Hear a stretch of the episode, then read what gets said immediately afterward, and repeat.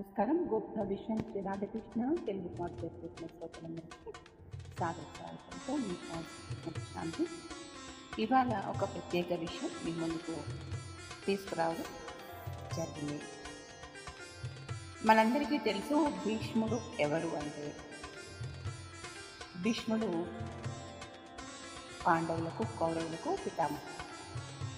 అయితే మహాభారతంలో యుద్ధం జరుగుతున్న వేళ భీష్ముడికి మానవాతీత శక్తులు అంటే దైవిక శక్తులు కూడా కలిగి ఉండడం చేత తానున్న స్థితిని మర్చిపోయి యుద్ధం చేయనారంభించాడు. మరి అటువంటి సమయంలో మానవ అవతారంలో ఉన్నటువంటి శ్రీకృష్ణ పరమాత్ముడు భీష్ముడిని హెచ్చరించడం జరిగింది. భీష్ముని హెచ్చరిక అనే సంచికలో ఇవాళ ఈ విషయంలో మనం చాలా విషయాలు సద్గురు శ్రీ శివానందమూర్తి గారి రచనల ద్వారా వారి శ్రీకృష్ణ ప్రసంగ వ్యాసాల సంకలనంతో చదువుతున్నప్పుడు తెలుసుకుంటాం. మరి వారు మనకేం తెలియజేశారో ఒకసారి తెలుసుకుందామా. శాపవశాత్తు భూమిపైకి దిగివచ్చిన అష్టవసులలో ఒకడు భీష్ముడు. కురువంశ రాజుల కొలువులో ఒకడే ఉన్నవాడు కాబట్టి వాడికి సేవ చేయడం తన సామాన్య ధర్మం. ధర్మం పాండవుల పక్షాన ఉండడని తెలిసి కూడా దుర్యోధను పక్షాన యుద్ధం చేయవలసి వచ్చింది అతనికి. సామాన్య ధర్మంలో మించిందైనా లోకంలో పాండవ పక్షాన పోరాడి ధర్మం నిలబెట్టడం కృష్ణుడు లేని పక్షంలో తన కర్తవ్యమై ఉండేదేమో, కానీ సాక్షాత్తు భగవంతుడే దిగి వచ్చినప్పుడు ఆ కర్తవ్యానికి తాను ఉండుకోకూడదని సూక్ష్మంగా తెలుసుకుని ఉన్న మహాజ్ఞాని కాబట్టి, పైగా తాను సామాన్య ధర్మం నిర్వర్తించకపోయినప్పుడు ఆ కృష్ణునికి తను సమాధానం చెప్పుకోవాల్సి వస్తుందని తెలుసుకున్నవాడు. అందుకని పాండవులకు తన ఆశీర్వాదం మాత్రం ఇచ్చి కౌరవుల పక్షాన తన యావశక్తిని ఉపయోగించి యుద్ధం చేశాడు భీష్ముడు. దుర్యోధనుడు తనను పితామహుడిగా మాత్రమే గౌరవించి పూజించాడు. తనని వసువుగా గుర్తించి తన దైవిక శక్తిని ఆరాధించలేదు. అందుకని యుద్ధ సమయంలో తన యావత్ మంచి శక్తిని వినియోగం చేశాడు. అలా అంతకు మించి తనలోని యత్నించి దైవిక శక్తిని వాడటానికి తనకు బాధ్యత లేదు. నిజంగా తన దైవీ శక్తిని వినియోగించి యుద్ధం చేస్తే ఎంతటి మనుషుడైనా అంటే అర్జునుడు లాంటి వాడైనా పరాజయం పొందవలసిందే.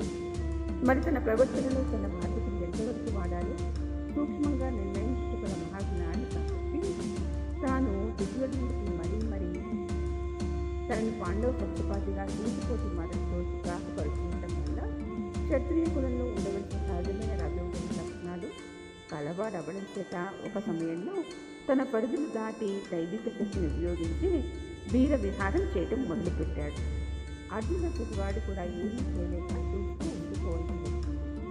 ఈ సూక్ష్మాన్ని గమనించగలిగిన భగవంతుడు వెంటనే సుదర్శనాన్ని ధరించి రథం దిగి భీష్ముడిని నిగ్రహించి కోరుకున్నాడు. మరి సుదర్శనం అంటే ఏమిటి? మంచి దర్శనం అనే అర్థం వస్తుంది. అనగా ఆత్మదర్శనమే. అది సస్వరూప దర్శనంగా ఉంటుంది. సుదర్శనాన్ని ఆ సమయంలో కృష్ణుడు ధరించిన పరమార్థం కూడా అదే. భీష్మునికి ఆత్మదర్శనం ఇస్తూ తను ఎవరో తన హద్దులు ఏమిటో గుర్తు చేస్తూ వాటిని నీవు అధిగమించినప్పుడు తాను కూడా అలా చేయవలసి వస్తుంది సుమా అని హెచ్చరించడానికి అలా చేశాడు. వెంటనే మహాజ్ఞాని అయిన భీష్ముడు ఆ హెచ్చరికను గుర్తించగలిగాడు. కానీ అక్కడ ఉన్న అర్జును లాంటి ఇతరులు కృష్ణుడు కోపం ప్రదర్శించినట్టు ఆయుధము చేతబడినట్టుగా మాత్రమే తెలుసుకోగలిగారు.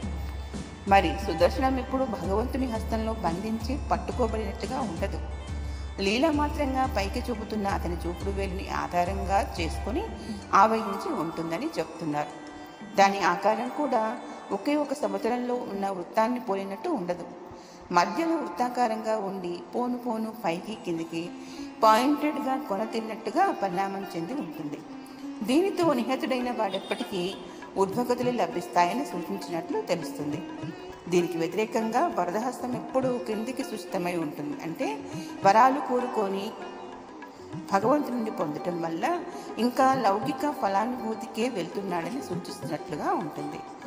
భీష్ముడు తన ఒళ్ళు మర్చిపోయి తన దివ్యత్వాన్ని దేవతా లక్షణాలను తెచ్చుకొని ఆ బలంతో యుద్ధం చేయడం మొదలుపెట్టాడు. అయితే ఆయన మానవుడైన భీష్ముడుగా ఉంటే మానవ మాతృడిగా యుద్ధం చేయవచ్చు, చంపవచ్చు. అది దాటినందుకే కృష్ణుడు ఆయనను నీ జన్మకు ఎవరు కారణము? శాపం కర్మ. నీ శరీరమునకే రాజకీయముల సంబంధం. నీ అహం ఎక్కడి నుండి తెచ్చుకుంటున్నావు అని హెచ్చరించాడు. ఆ ఉద్వేగములు ప్రేరణలు వచ్చేసరికి అన్నీ మర్చిపోవటం ఆ భీష్ముడికే జరిగింది. అలా జ్ఞాపకం చేయటం కూడా ఎవరికీ సాధ్యం కాదు. నీవు దేవతా మహత్తును చూపించి, ఆ శక్తిని చూపించి నువ్వు యుద్ధం చేస్తే, నేను కూడా ఈశ్వరుని ఉన్నాను కదా ఇక్కడ, జాగ్రత్త, నేను మానవ మాతృడిగానే ఉన్నాను, ఈశ్వరునిగా నా ప్రభావం చూపించరా. నీవు కాస్త దేవతాంశంలో పుట్టడం చేత ఆ దేవతాశక్తులను వాడుకుని నీ యుద్ధం ఇక్కడ నేనుండగా చేస్తావా, అది ముఖ్యం. కాబట్టి ఒళ్ళు మరిచి యుద్ధం చేయకూడదు అని హెచ్చరిక తక్షణం ఆయన ఒంటికి తెలియొచ్చింది. వెంటనే చల్లారిపోయాడు. తరువాత యుద్ధం చేశాడు. అనేక మందిని యుద్ధంలో చంపాడు కూడా. అయినా కృష్ణుడు చూసినా పట్టించుకోలేదు. ఎందుకంటే మానవ మాతృడిగానే యుద్ధం చేశాడు కాబట్టి. ఎప్పుడు కూడా ప్రతి మనిషికి ఒక సంఘటనలో తన హద్దొకటి తనకు ఉంటుంది. నేను మనుష్యుణ్ణి, నేను మగవాణ్ణి, నేను బ్రాహ్మణులను, నేను చిన్నవాడను అని ఏదో ఒకటి ఉంటూ ఉంటుంది. వారు నాకంటే పెద్దవారు. ఆ లోపల ఆంతర్యం స్థితి ఏదైనప్పటికీ కూడా అంతస్తు అనేది వ్యక్తికి ఈ లోకంలో లౌకిక జీవనంలో ఉంటూ ఉంటుంది. దాన్ని అతిక్రమించరాదు. భక్తుడే కావచ్చు, జ్ఞానే కావచ్చు, ఎవరైనా ఏదైనా కావచ్చు, యోగైనా అవ్వచ్చు. అలా అయినప్పటికీ తన పరమేశ్వర శక్తిని వారి యందు ప్రసరింపచేసి వారిని రక్షించి కాపాడినాడా? లేదు. ఒక్కడే వంశాంకురం పాపం పదహారు పద్దెనిమిది ఏళ్ళు చిన్నవాడైన అభిమన్యుడు చచ్చిపోతుంటే ఊరుకున్నాడు కదా. అక్కడ అభిమన్యుడు ఒక్కడే ఉన్నాడు, ఇక్కడ కృష్ణుడు ఉన్నాడు. అక్కడ అభిమన్యుడు చనిపోయాడు. అయినా తన దివ్యశక్తులతో కాపాడా? అర్జునుడికి నేనున్నాను అని చెప్పాడా? నేను కాపాడుతాను అని అన్నాడా? పైగా నువ్వు యుద్ధం చేయి, రాజ్యాన్ని గెలుచుకుంటే ఏలుకుంటావు, యుద్ధంలో చచ్చిపోతే స్వర్గానికి పోతావు అన్నాడు. ఇది ఆయన ఇచ్చిన వాగ్దానం. ఈ వాగ్దానంలో ఏమైనా అర్థం ఉందా? తను చెప్పాలా ఆ మాట? నువ్వు ఉన్నావు కదా, నీ అండదండలు చూసుకొని యుద్ధం చేస్తాను అంటే అలా ఏమీ లేదు. రెండు ఆల్టర్నేటివ్స్, ఒకటి కాకపోతే మరొకటి చెప్పాడే తప్ప నేను కాపాడుతానని అనలేదు. అది తన ఉద్యోగం కాదు. వాడి అర్హత ఎంతో, తన హద్దు కూడా అంతే. మనుష్యుడు అంతే. అది దాటి వెళ్ళినవాడు జ్ఞానస్వరూపుడు, శాంతుడు. అందువలన సృష్టిలో ఉన్న ఏ సంఘటనలో కూడా ఏది కూడా ఆయనలో వికారాన్ని కలిగించలేదు. ఆ కృష్ణ పరమాత్మ పరమధర్మ స్వరూపుడు. అందుకనే జగద్గురువు అయ్యాడు. జగద్గురువుగా మనం కొలుస్తూ ఉన్నాం.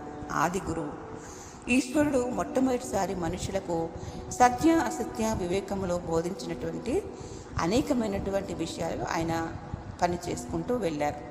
కపిలుడు అంతకుముందు సాంఖ్యం చెప్పిన ఆయన, నారాయణ ఆయన అవతారమే. వైశ్వానర అవతారంగా కూడా వచ్చి మరొక మహర్షిగా సాంఖ్యం చెప్పాడు. ఇలాంటి సంఘటనలు అనేకం ఉన్నాయి. అవతార పురుషులు పుట్టారు. కృష్ణుని బోధలకు ఆ బోధలకు ఒక పెద్ద తేడా ఉంటుంది. అవన్నీ మోక్ష మార్గాన్ని చెప్తాయి. కృష్ణుడి యొక్క బోధ ఎక్కడ ఎలా జీవించాలి, ఎలా వెళ్ళాలో చెప్పింది. ఒక్క విశేషం కాదు కదా ఈ లోకంలో. ఈ జీవన విధానంలో ఎన్నో బహుళమైనటువంటి మార్గాలు ఉన్నాయి. అన్నిటికీ వాటి వాటి స్థితి ఎక్కడ ఉందో, వాటి హద్దులు ఏమిటో చెప్పాడు. లోకాన్ని గురించి చెప్పినవాడు శ్రీకృష్ణుడు. లోకాన్ని వదిలిపెట్టడానికి మార్గాన్ని చూపించిన వాళ్ళు ఇతరులు. ఎలా జీవించటమో చెప్పటమే గురువు యొక్క లక్షణం. ఎలా వదిలిపెట్టాలో చెప్పటం తరువాతి మాట. రెండు ఏకకాలంలో చెప్పినటువంటి పరమాత్మ ఆది గురువు మన శ్రీకృష్ణ భగవానుడు. ఆయన ఒక్కడే నేటికి పరమ గురువే. ఇది మనం గ్రహించాల్సినటువంటి ప్రత్యేకమైన అమూల్యమైన విశేషంగా మనకు గురువుగారు శివానందమూర్తి గారు గుర్తు చేస్తూ ఉన్నారు. మరి ఇటువంటి అమోఘమైన విషయాలు మరికొన్ని మరికొన్ని మళ్ళీ వచ్చే సంచికలో తెలుసుకుందాం. పాడ్కాస్ట్ వింటూ వినిపిస్తూ ఉండండి, షేర్ చేస్తూ ఉండండి, లైక్ చేస్తూ సబ్స్క్రైబ్ చేస్తూ ఉండండి. మీ సబ్స్క్రిప్షన్లోనే ఆడియోకి ఒక అందం, అనుకరణ ఏర్పడతాయి. కాబట్టి మీరందరూ వింటూ వినిపిస్తూ ఉంటారని తెలుస్తూ మరొకసారి మీ అందరికీ నమస్కారాలతో సెలవు.